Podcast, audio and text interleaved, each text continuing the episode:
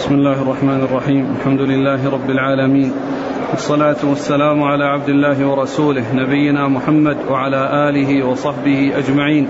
أما بعد، فيقول الإمام الحافظ عبد الغني المقدسي رحمه الله تعالى، يقول في كتابه العمدة في الأحكام في كتاب الزكاة الحديث الثاني عن أبي سعيد الخدري رضي الله عنه أنه قال: قال رسول الله صلى الله عليه وسلم: ليس فيما دون خمس أواق صدقة، ولا فيما دون خمس ذود صدقة، ولا فيما دون خمسة أوسق صدقة. بسم الله الرحمن الرحيم. الحمد لله رب العالمين، وصلى الله وسلم وبارك على عبده ورسوله نبينا محمد وعلى آله وأصحابه أجمعين.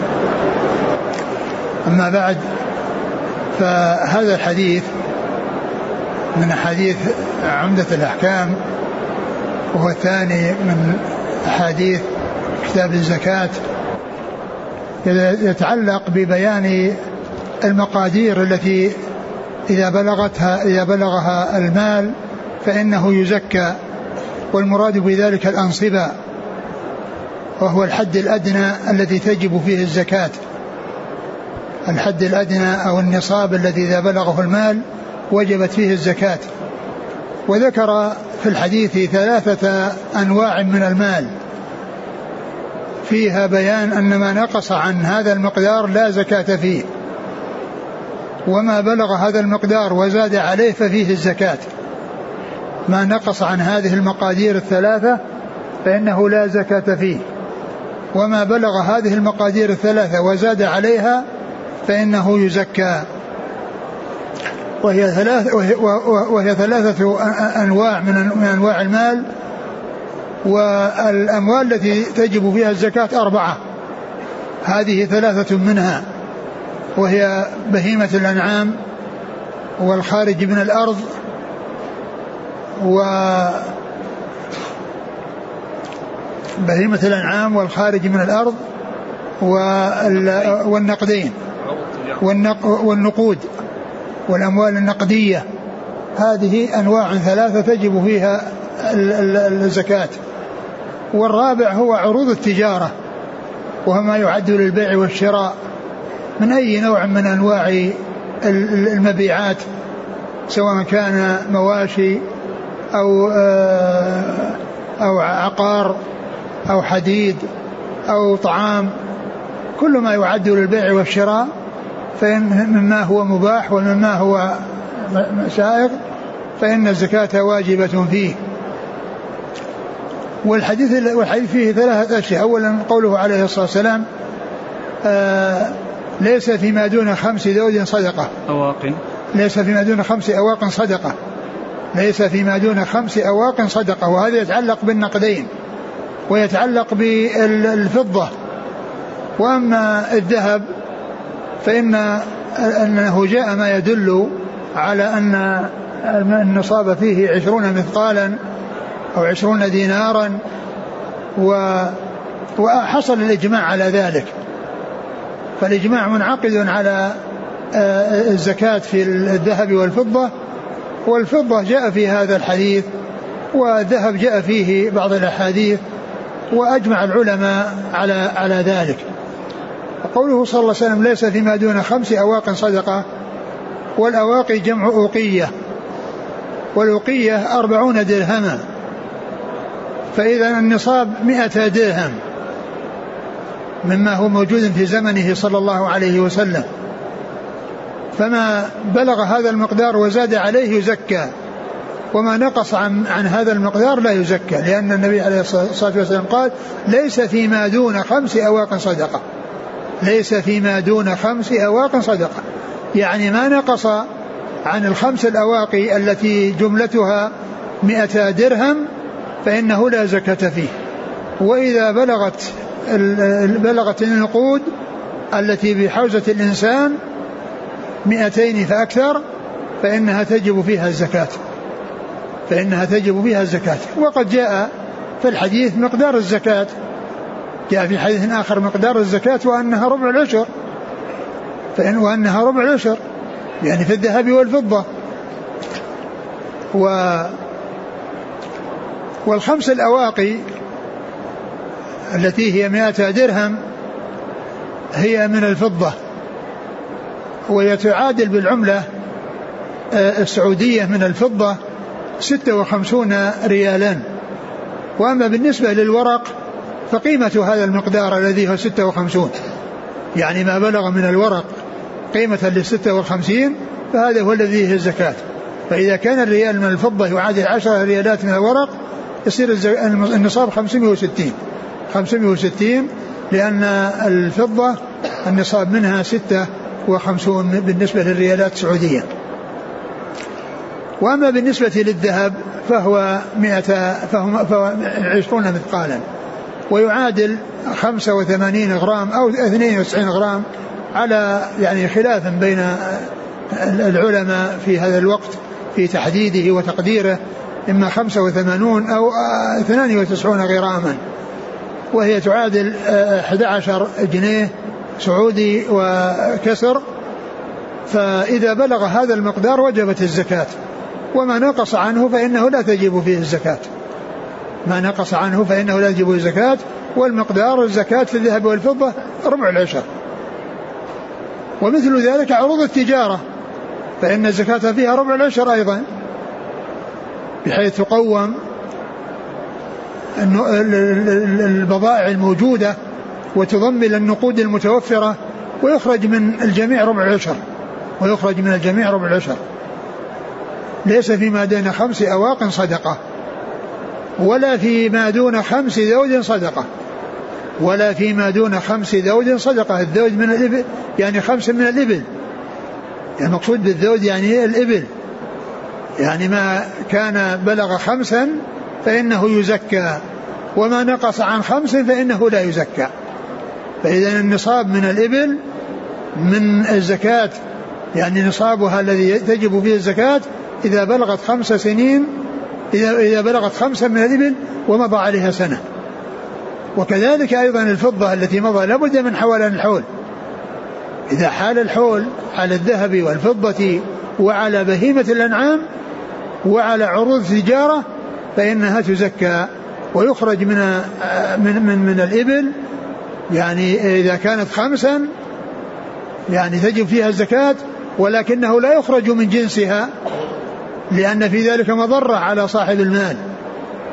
يعني معناه لو أخرج يعني واحدة من الإبل لصارت الزكاة الخمس، ولكنها تجب في نوع آخر من المال أقل قيمة وهي الغنم، ففي الخمس يكون فيها شاة. وهذا فيه مصلحة، لأنه لو لم يوجب في هذا المقدار شيء وما زاد عليه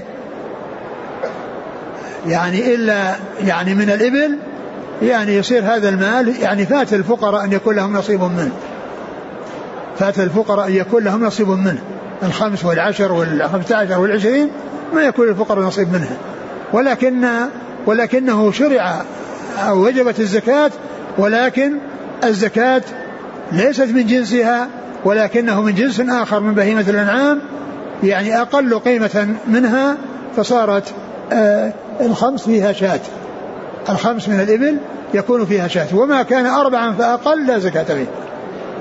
يقوله ليس فيما دون خمس ذود صدقة، يعني ما نقص عن الخمس من الإبل لا زكاة فيه، وما بلغ خمسا وزاد فإنه يزكى، فإنه يزكى.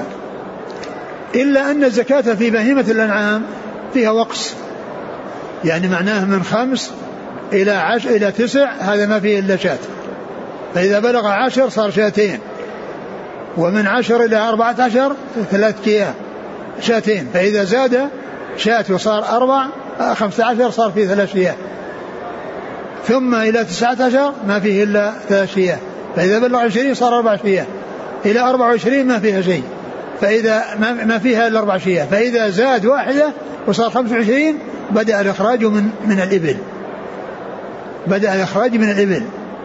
فجاءت الشريعة بإيجاب الزكاة بما نقص عن الخمس وعشرين، وأن يكون ذلك من جنس آخر من الزكاة، تكون نوع يكون مقدار، تكون الزكاة نوعا آخر وهو الغنم. أما بالنسبة للنقدين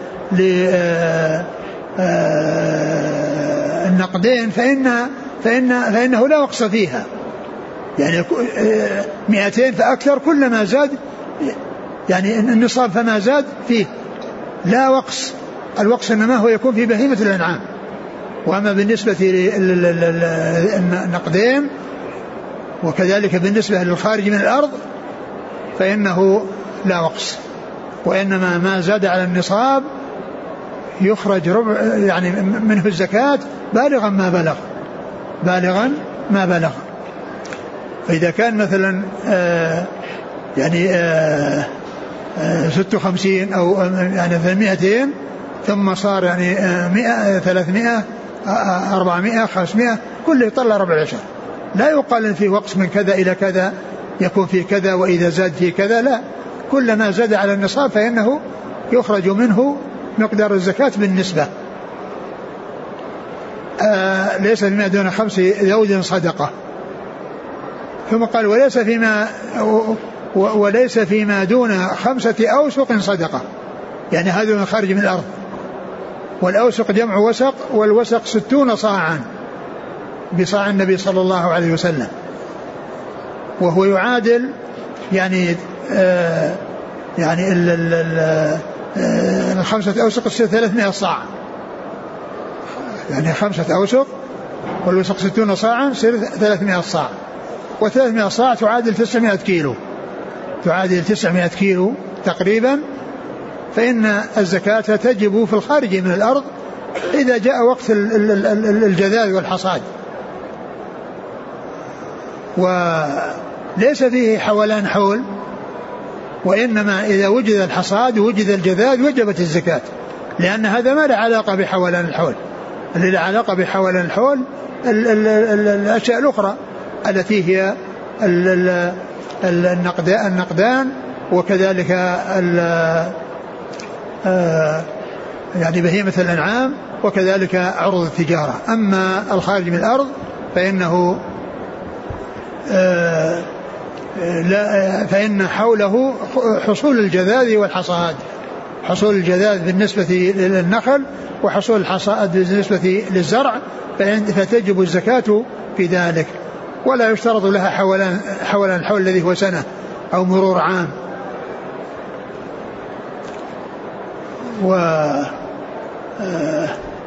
وليس فيما دون وليس فيما دون خمسة أوسق صدقة، يعني فما نقص عن عن تسعمائة صاع تسعمائة كيلو فإنه لا زكاة فيه، وما بلغ ذلك وزاد عليه فإنه يكون فيه الزكاة.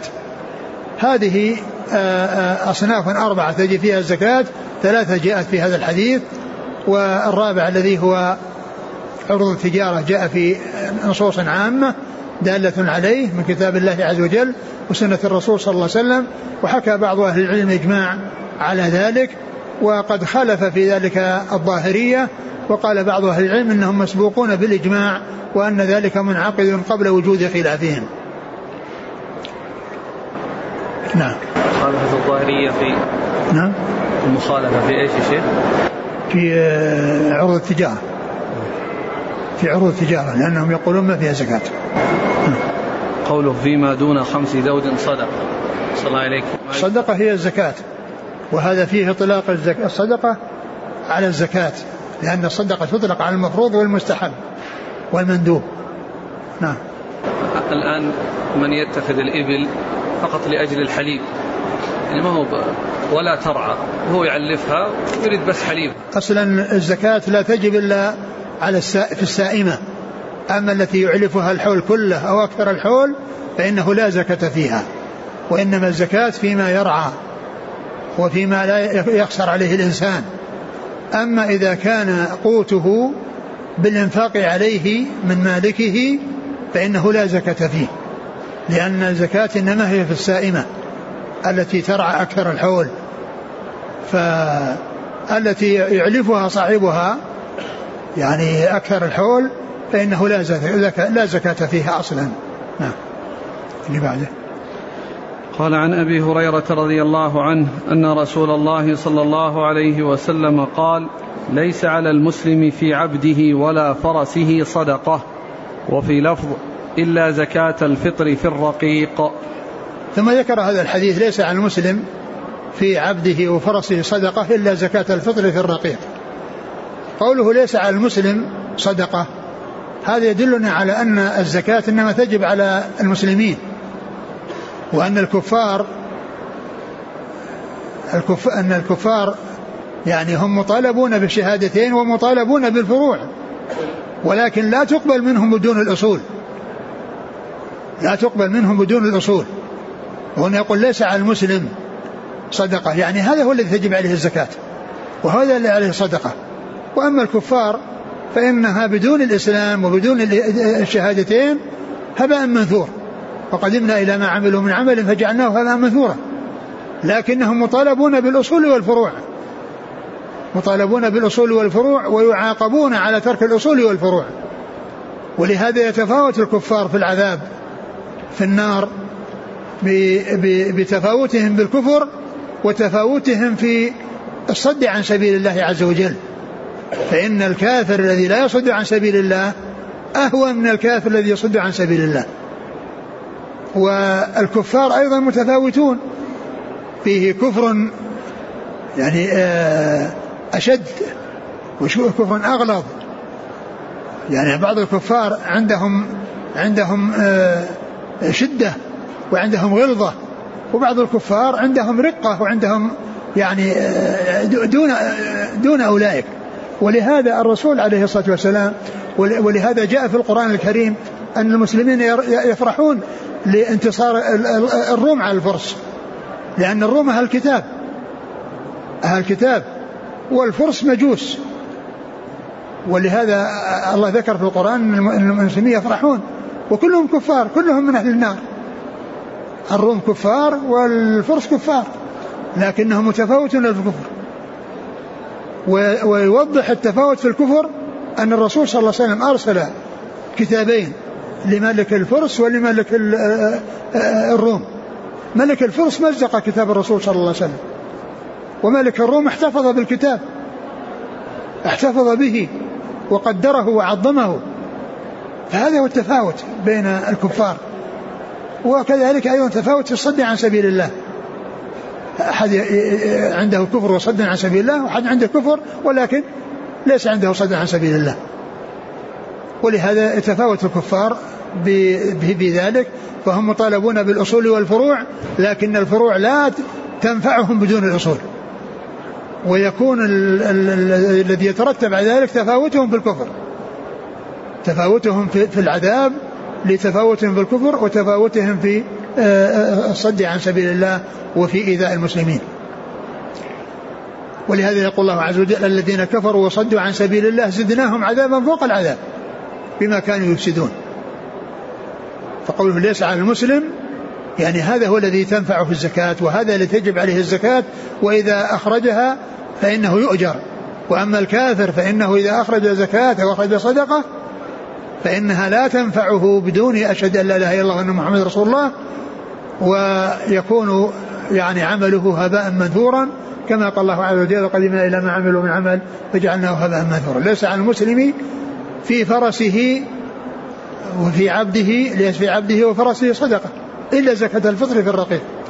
وهذا يدلنا على أن الأموال التي تقتنى وليست للبيع والشراء يعني للقنية, مثل إنسان عنده دواب يعني يؤجرها أو ينقل البضائع عليها, أو عنده سيارات يستخدمها لنقل البضائع, هذه لا زكاة فيها, لا زكاة فيها. ليس على المسلم في فرسه, الفرس الذي يستخدمه والدابة التي يستخدمها والسيارات التي يركبها ويستخدمها, هذه لا زكاة فيها لأنها لم تتخذ للتجارة وإنما اتخذت للقنية والحاجة.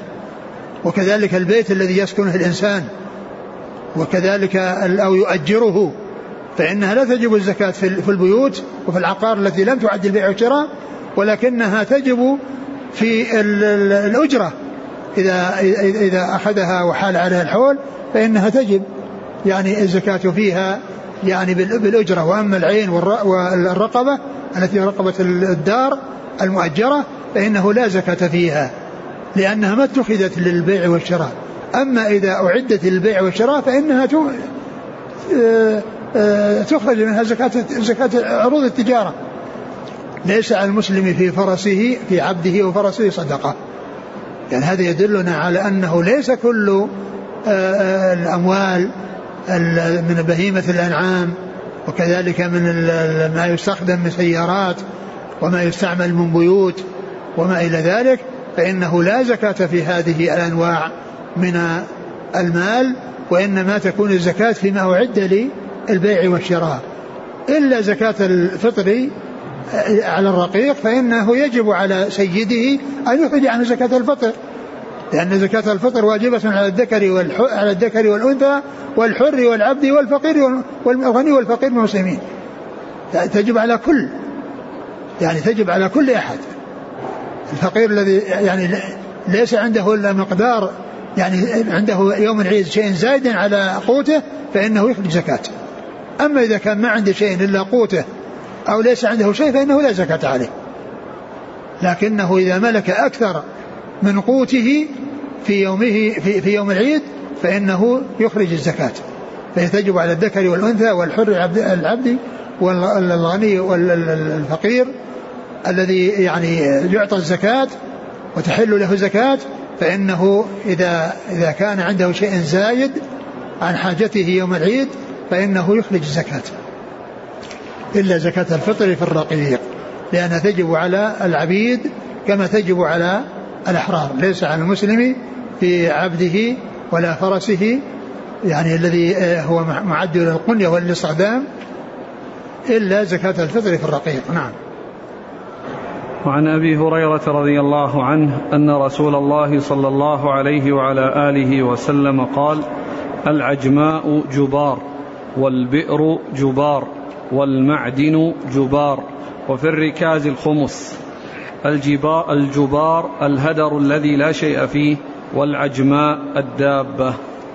ثم ذكر هذا الحديث وأورده هنا من أجل وفي الركاز الخمس, من أجل وفي الركاز الخمس الجملة الأخيرة التي في الحديث أورده في كتاب الزكاة.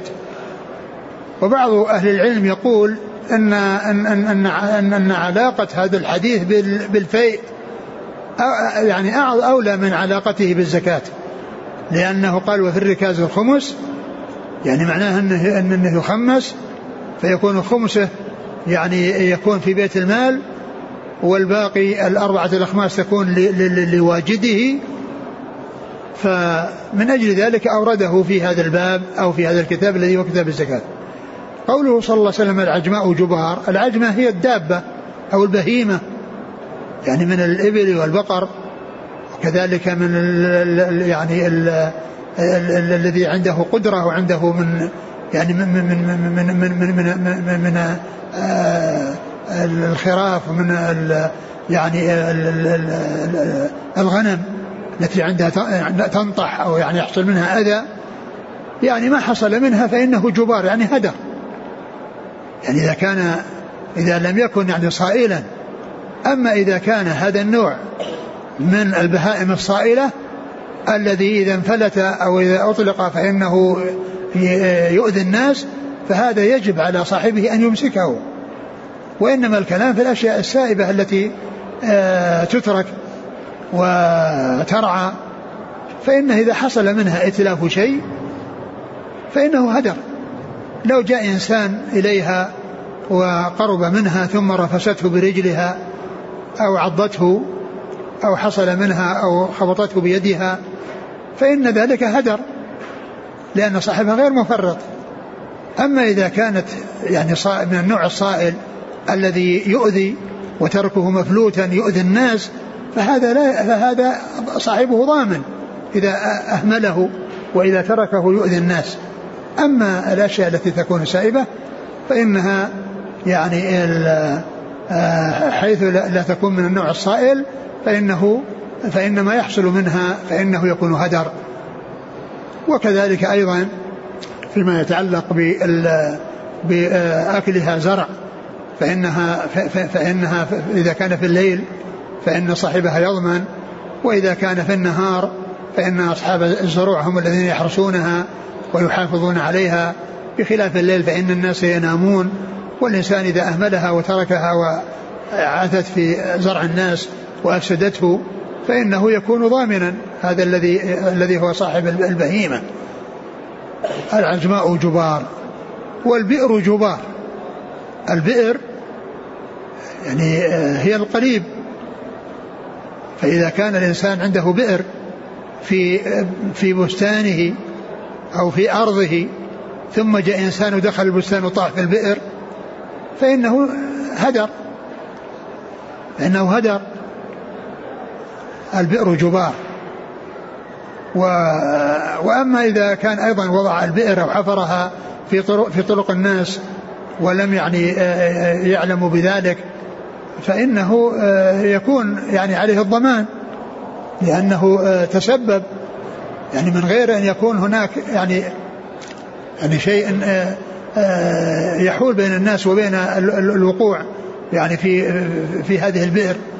فالبئر يعني الوقوع فيها. وكذلك لو أن إنسان أحضر العمال يحضرون له بئر ثم انهدمت البئر عليهم فإنه لا لا لا ضمان على صاحب البئر الذي استأجرهم ليحفروا، ما دام أنه, أنه ليس فيها خطر ولا يعلم أن فيها خطر ولم يجبر الناس أيضا على أنهم ينزلوا في البئر فإنه لا ضمان. وهذا معنى قوله صلى الله عليه وسلم والبئر جبار، يعني هدر، يعني من وقع فيها وهي ليست في طريق سالك للناس أو يعني كانت في بستان الإنسان أو كذلك استأجر أناسا يحفرون بئرا ثم انهدمت عليهم البئر ولم يكن ألزمهم بذلك وأكرههم على ذلك وأجبرهم على ذلك، أو كان يعني يعلم خطرا ولم ينبههم عليه فإنه يكون ضامنا. أما في غير ذلك فإنه لا ضمان كما قال عليه الصلاة والسلام والبئر جبار. ثم قال والمعدن جبار. والمعدن هو المعادن التي في الأرض، فإذا وهي مثل البئر، يعني إذا جاء الإنسان أو استأجر إنسان يعني ناس يستخرجون له معادن أو يستخرجون شيء من, من, من, من باطن الأرض ثم وقع عليهم يعني ال وقع عليهم شيء من, من, من مما فوقهم وهلكوا بسبب ذلك فإنه لا ضمان على صاحب المعدن والذي استأجرهم لي لي ليستخرجوا له يعني شيء من هذه المعادن، لا ضمان عليه إلا إذا كان أجبرهم وأكرههم وأرغمهم فإن أو أن هناك خطر ولم يبينه لهم. أما إذا كان الخطر يعني غير معلوم وهو لم يلزمهم فإن فإنه لا ضمان عليه. ثم قال ثم قال وفي الركاز الخمس، وهذا هو محل الشاهد من هذا الحديث. والركاز هو ما وجد من دفن الجاهلية، ما وجد من دفن الجاهلية من الأموال فإنه يخمس، يؤخذ من الخمس والباقي يكون لصاحبه لواجده الذي في أربعة الأخماس. ولهذا بعض العلم يقول أن أن شبها بالزكاة وشبها بالفيء، ولكن شبهه بالفيء أقوى من شبهه بالزكاة. ثم أيضا عطف أو ذكر الركاز مع المعدن يدل على أنهما شيئان وأنهما ليس شيئا واحدا، لأن المعدن هو شيء الله جعله في الأرض والأرض صار فيها هذا المعدن وهو شيء من طبقاتها وشيء مما خلقها الله عليه. وأما الركاز فهو شيء مدفون يعني دفنه الناس، ولهذا يعني عطف هذا على هذا يدل على أن هذا غير هذا، لا يقال فيه تكرار، وإنما المعدن هو الشيء الذي جعله الله عز وجل في الأرض وهو من جملة ما يعني دحيت فيه وبنيت عليه وجعل من, من, من مادتها التي خلقها الله عليها.